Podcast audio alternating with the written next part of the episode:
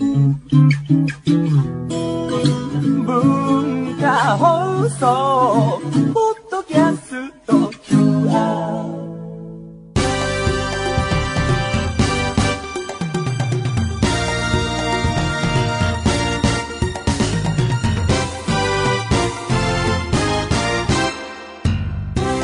えー皆さんこんにちは。内山聖輝のワンクールシーズン3パーソナリティの内山聖輝です、えー今日9月19日なんですけれども何の日かと言いますと私が出た、えーアニメの映画「心が叫びたがってるんだ」の公開の日でしてだから今日はいろいろ舞台挨拶とかねしてるはずなんですけれどもまあね。で明日は広島とか岡山とか行くんですよ。行ったことないんでね。ちょっと楽しみなんですがあのこの映画あの今ここに試写でもらったプレス向け資料みたいなのあるんですけど、えー監督が永井達之さんで、えー脚本が岡田真理さんで、えーキャラクターデザイン創作画監督が、えー田中正義さんでっていうこうあの日見た花の名前を僕たちはまだ知らないの、えーメインスタッフの人たちが、えー今度は映画でっていうことでオリジナルの作品なんですが、えーまあよかったら見てくださいみたいな。まあでも普段こう仕事の宣伝の話とかってあんましないじゃないですかこの番組では特に。まあというのも全部の仕事に触れるのって結構不可能なんでどれか一つじゃあこの話しようかってってしちゃうと他はどうなんだみたいなのを思っちゃうんですが映画はあの人が入らなきゃっていうか人が入ってなんぼみたいなところもあるのでこれはちょっとまあ言っていかないとなみたいなねありつつあのテレビ番組とかだとスイッチつけたら大体タダで見れますからまあ映画は映画館に行って、えーチケット買ってみたいないろんな段階があるんでね。ちょっと違うかなみたいなのあるんですがまあよかったら見てください。えーあのこれまた舞台が秩父なんですけど埼玉県の。秩父に行ったんですよ。あの試写イベントっていうかお客さん向けの、えー映像を見せるイベントで。あの、まあ、自然あふれるところでね。私埼玉県出身なんですけど初めて行きましてあのレッドアロー号とか乗って行ったんですけどねそういう特急があってあとても快適でしたね。あのあっという間に着くっていうかね。あのまた特に会場に行ってそれ以外何もしてないんでねちょっと観光もしてみたいなって思ったんですが、えー映画といえばこの間立川シネマシティにやっと行きましてマッドマックスのあの特殊な上映ではなくあの塚本慎也監督の「ノビ」っていう映画を見まして、えーとっても面白かったんですけどもあの塚本監督といえば「鉄夫」とかね、えーが有名なんですがあのいろいろニュースになってたのがあの女優の常盤貴子さんが「えーひまわりの丘1983年夏」っていう映画の舞台挨拶でこの間、ノビ見たんですけど、よかったので行ってくだ、よかったら行ってくださいみたいな話をして、物議を醸したみたいな話を、が、いろいろニュースになったと思うんですけど、あのーまあ、その気持ちもわかるっていうかね、あのーあ、これはすごい映画だなと思うし、公開希望も東京で小さかったので、あのいろんな人に広めたくなるんだろうなっていうか、僕もそう思ったし、まあ、だからその気持ちもわかるっていうかね、あの、面白い映画だったので、面白いっていうかね、恐ろしい映画でしたね。本当に怖い、怖い怖い怖い映画だったので、もう公開もね、終わりつつあるかもしれませんが、やっていたら、見たらいいんじゃないかなと。えー心が叫びたがってるんだとね。伸びをね、見てね、ちょっと全然黄色の違う映画ではありますけれども、行ったらいいんじゃないかなと思います。というわけで、えー内山聖輝のワンクールシーズン3、シャープ11スタートです。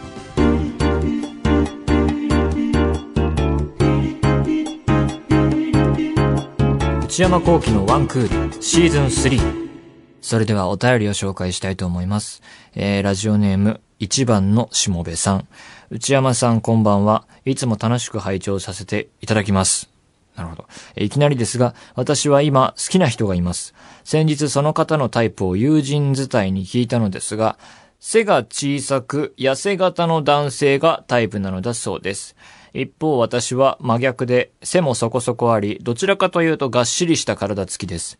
痩せることはダイエットや努力次第で頑張ることができますが、背丈に関してはどうにもならなそうです。それでも彼女が好きでどうにかしたいのですが、どうにかしたいってなかなか難しい言い方ですけど、えー内山さん何かいい案はありませんでしょうか？いい案ね。でもこう、まあ、もうもはや一般論というか、よくある話になっちゃいますけど、ね、好きなタイプというものほど、ね、当てにならないものはないっていうかね。まあね、好きなタイプ話とか、ただの暇つぶしの話ですからね。あの、あれですよ。あの、前にね、この曲がいいみたいな感じで話していた、あの、あなたに恋をしてみましたっていう曲があってね、チャイさんっていう方の曲ですけどね、その歌詞にね、もうぴったりのフレーズがありましたからね。引用しますけどね、どうしよう、噂で聞いた、元カノと私は正反対。好きになった子がタイプ。よく聞くし頑張るわってありましたよ。もうこれぴったりですよ、もう。好きになった子がタイプってね。まあだから、タイプどうのこうの言ってもね、結果的にね、全然違う人と付き合ってるじゃんみたいな人もよく見ますしね。まあ気にしなくていいんじゃないですかね。えー、続きまして、えー、ラジオネーム、あやこなうさん。内山さんこんばんは。ワンクールは放送開始から毎回楽しく拝聴していますが、3クール目にして初めて投稿させていただきます。普通歌というか悩み相談です。もうね、何でもいいんですよ。もう悩み相談だろうが何だろうがね。えーお金拾いましたでもいいですけどね。まあ何でも何でもいいってことですよ。えー私の弟は現在大学4年生なのですが、就活をしている素振りもなく、ここに来て突然、車の免許を取るために教習所へ通い始めました。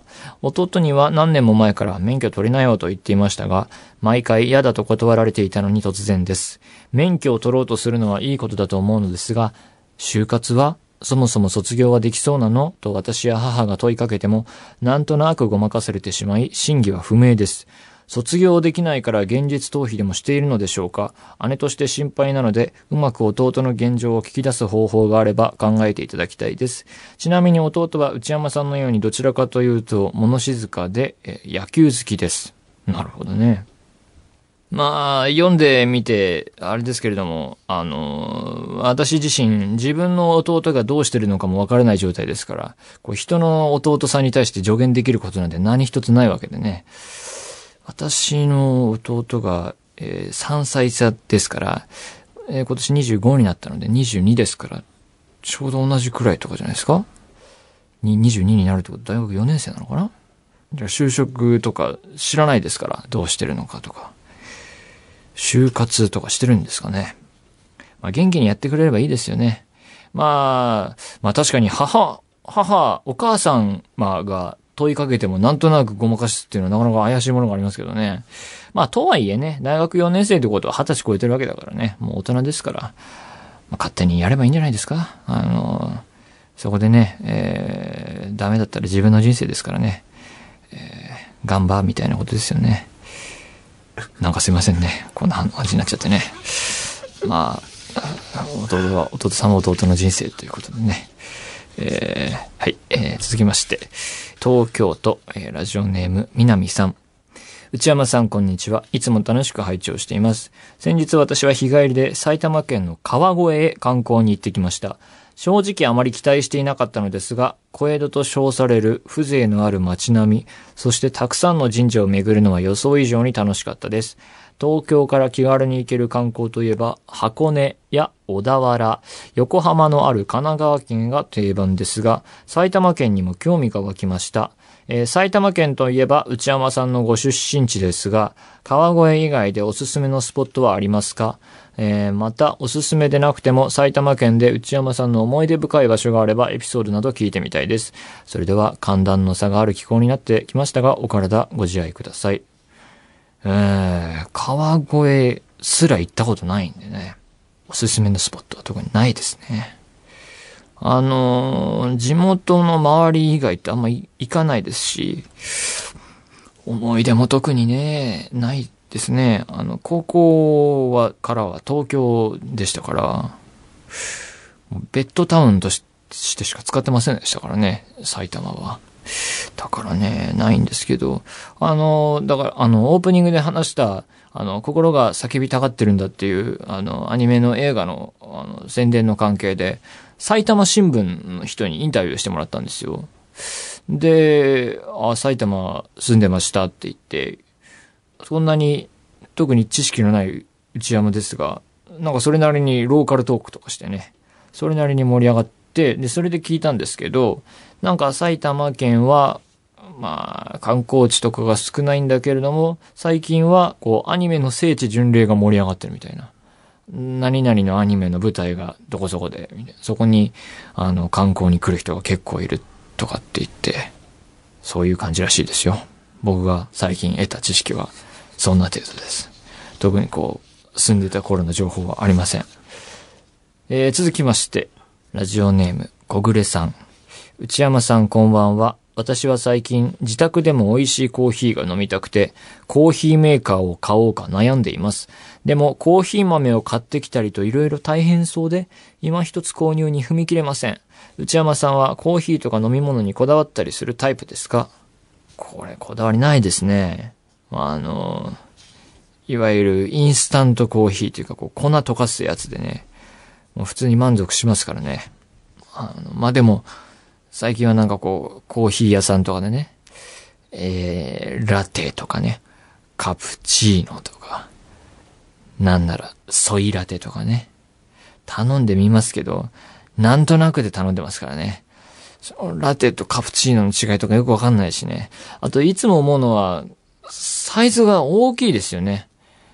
コーヒー屋さんの、いわゆる、なんとか、もうサイズのあれの種類もちょっと思い出せないですけど、あれ飲み切った試しがないっていうか、いつもこう、なんか多いなって思ってなんとなくやってますけどね。だから、ね、サードウェーブコーヒーとかね。もうよく知らないですね。さして興味もないし、アド待ちでやってたなって感じですね。特にもうないですね。えーっと、ラジオネーム、ルリコさん、神奈川県、え19歳。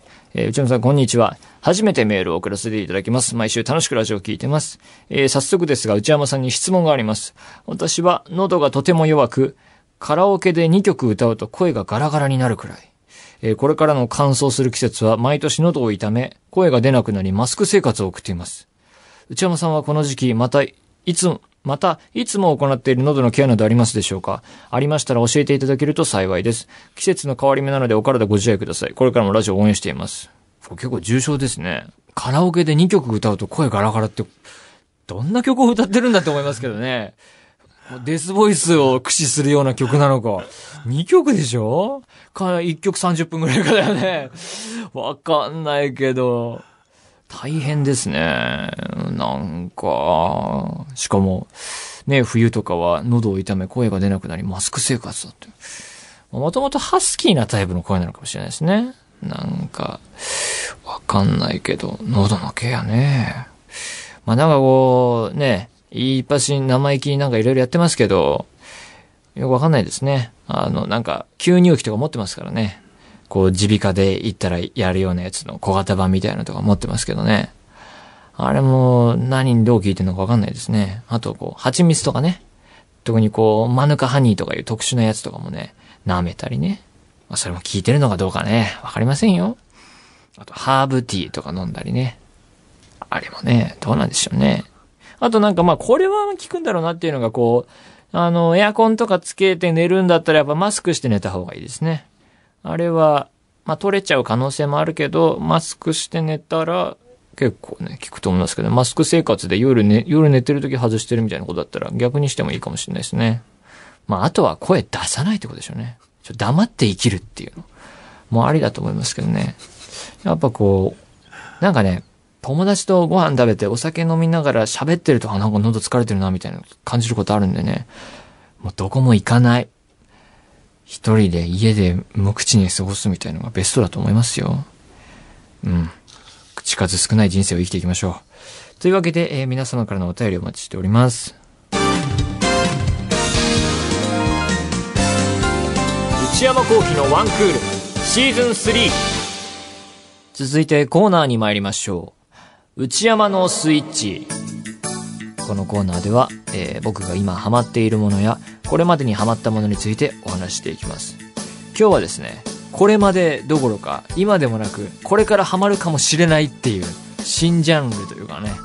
あの今までの流れで言うとこう日本初上陸スイーツ食べ物特集に近いっていうかね今後に期待なやつでいきます、えー今日のテーマは相撲。今日は多分こうぼんやりした知識でお届けするんでね。まあこれからハマりたいみたいなことでね。まあこれいろいろなんで相撲みたいなところから考えていったんですけどサッカーブームというか、まあ、サッカー見るのが好きっていうのあるんですよね。ヨーロッパサッカー。これはまあずっとあるんですけどえー、それプラスお蕎麦ブームっていうのがありましたから。そして日本酒ブーム。えー、うなぎブーム。お寿司ブームっていうのがありましたから、これらがこう、合わさって、合わさるというか、その流れの上に見えてくるのが相撲じゃないかと、思ってますし、これから、えー、何らかの、うん、それっぽい雑誌で、相撲特集、そうだ、相撲に行こうみたいな、表紙の雑誌が絶対に本屋さんに並びますね。ええ。ええ。まあ、だからこう相撲っていうのは、だからテレビとかじゃなくて、生で見てみたいっていうのがあるんですね。だからその、あの、準備じゃない、というわけじゃないですけど、まあ家にいて、なんとなくテレビを見てるとき、ザッピングしていて、ちょうど相撲がやってる時期だったら、つけてますね。何か作業してる時でもですね、音をなくしまして、バックグラウンドビデオとしてね、僕は今、相撲を流しつつありますね。あの、一回ね、多分、秋田だったと思うんですけど、秋田県、だから母親の実家だったと思うんですけど、小さい頃に生で見たような覚えがあるんですよ。だから今思えばそれは、いわゆる地方巡業みたいなことだと思うんですけど、だから一回見たことあると思うんですけど、それ以来何も見てないので、生で見てみたいなって。で、なんで今の時期に、えー、これを話すかっていうと、9月はね、知ってますか皆さん？9月場所っていうのがあるんですよ。えー、国技館でやるね。で、昨日ネットで調べたんですけど、東京では1年に3回ね、1月場所、5月場所、9月場所っていうのがあるんですよ。えー、で、3月は大阪でややってたらしいですね。で、7月は愛知。で、11月は福岡に行くらしい。だから俺よく考えたら年6回、あの、各地で本場所があり、プラス、えー地方巡業があるっていう、こう、一年中こうツアーに出てるわけでね、すごいスケジュールですよね。力士の方々すごいなと。もう、すごい人気バンドみたいなことですよね。各地でね、人集まってね。すごい話ですよ。で、昨日ね、見たんですけどね、今回の9月場所、9月13日から27日までのチケットの買える、ネットで買えるところを見たんですけど、もうほぼほぼバツついてて完売でしたね。だからもうみんな行くんだなっていうね。やっぱ相撲が来てるんでしょうね。うん。わかりませんけども。で、チケットは結構見たんですが、ホームページから簡単に買えそうでしたね。ただこれ、知ってますか？末席ってやつ。あの、いわゆるこう4人とかでね。その末席、座る。末席で一単位みたいになってて、で、こう、結構高いんですよ、これが。一人1万1700円とかね。9500円とか、まあこう、ランクがあったりして、もう大人の遊びだなと思いましたね、これ。ええなんかこう、いろんな末席のパターンあるらしいんですけど、4人が基本だとすると、あと3人行く人見つけなきゃいけませんからね。だからこれ皆さんダブルデートとかでいいんじゃないですか？相撲とかね。いいじゃないですか。ダブルデートといえばね、最近友人が、あの、ディズニーシーでね、そういうことがあったらしいんですけど、女性陣と初対面、その日初対面で行ったらしくて、全然楽しくなかったって言ってましたよ。彼もね、相撲に行ってれば違ったかもしれないですよね。ね、えー、はい、彼女作ってくださいね。えー、ここで言ってもなんですけどね。えー、というわけで、末席で、えー、見てみたいなっていうのがあるんですけど、もっと見てったらね、椅子席とかもあるらしいですよ。ちょっとこう、お求めやすい価格のね。でもここはやっぱりマスでね、最初はね、見たいですね。うん。ちょっと今日中身がなさすぎるな。で、あと、あの、ちょっと違う角度からっていうかね、漫画でちょっと相撲を知ってみようみたいなところで、僕が今興味を持ってるのが、えー、千葉哲也先生の野谷松太郎。これ読んでみたいなと。なんでこれ読んでみたいなかって思ったかっていうと、この間ね、ラジオ聞いてたらね、えー、ライムスターの歌丸さんがね、えー、絶賛してましたから、これから僕も、えー、野谷松太郎読んでいこうと思います。えー、今日は以上ですね。えー、というわけで。もう、だって、わかんないもん、もう。もう、ないな。でも、だから、パーティー組んでいかないといけないもんね。まあ、4人の末席だったらね。うん。誰か言ってくれる人いるかなえこのラジオのスタッフで ?3 人じゃないですか。足りないよ、1人。ディレクター、プロデューサー、キャストで3人ですよ。あともう一枚はなんか探しましょう。え？その辺のフロア。その辺の人？誰だよ？誰か。まあまあね、今後に期待ですよ。え、じゃあ見に行ったら見に行ったでね。いや、まだハマるかどうかわかんないですからね。ハマって見に行ったらね、えー、報告したいなと思います。以上、内山のスイッチでした。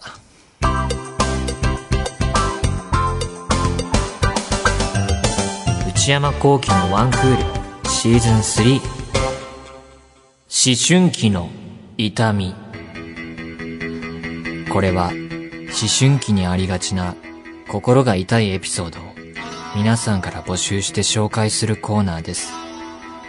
それでは今週届いたエピソードを紹介していきましょう。ラジオネーム、むずがゆいさん。私の思春期の痛みは、高一の時のことです。私は、同学年の部員が、私以外みんな男子の軽音楽部に所属していたのですが、うちの軽音楽部は、機材を使った練習ができない時間帯は、食堂でトランプをしたりして、ダラダラするという、とても緩い部活でした。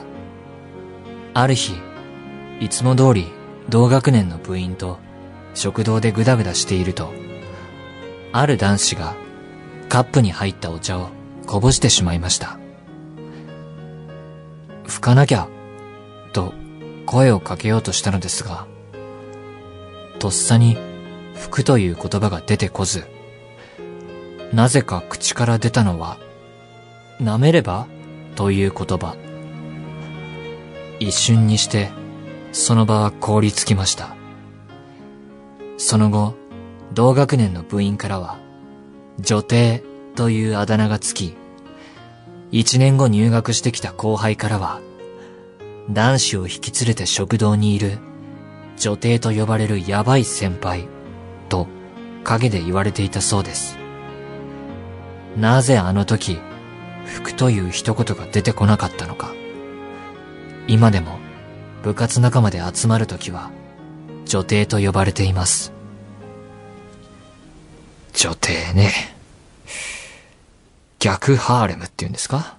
私以外みんな男子だっていうね。で、えー、舐めればと言ってしまったっていうね。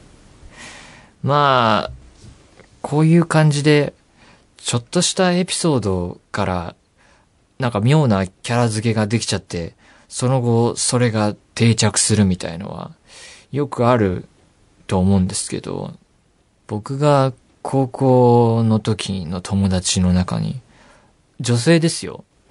で、ボスって呼ばれてる人と、番長って呼ばれてる人がいて、これ、別の人なんですよ、このボスと番長っていうのは。もう今や、なんでボスで、なんで番長なのかって、なんか多分この手のエピソードがあり、それが定着していったと思うんですけど、何ら思い出せないし、二人の本名もちょっと危ういみたいな のがあるからね。だからまあ言ってしまえばこれ女帝も似たようなものだと思うんでね。あと、大学時代で言うと、あの、大学で、だから二十歳超えて飲み会とかやるようになってからの知り合いだと思うんですけど、あの、お酒で、狂月っていう、焼酎かなあれは。韓国の焼酎ですかね。を、好好きなのか、ただその一日飲んでただけなのかわかんないけど、狂月姉さんっていう人がいましたからね。もう何が何だかよく覚えてないですけどね。別になんか姉さんという感じの人でもなかったのにね。まあそんな感じでね、よくあることですよ。というわけで、えーみんなこういう痛みを経て大人になるんですね。このコーナーでは、こんな思春期の痛み、もとい、お宝エピソードをお待ちしております。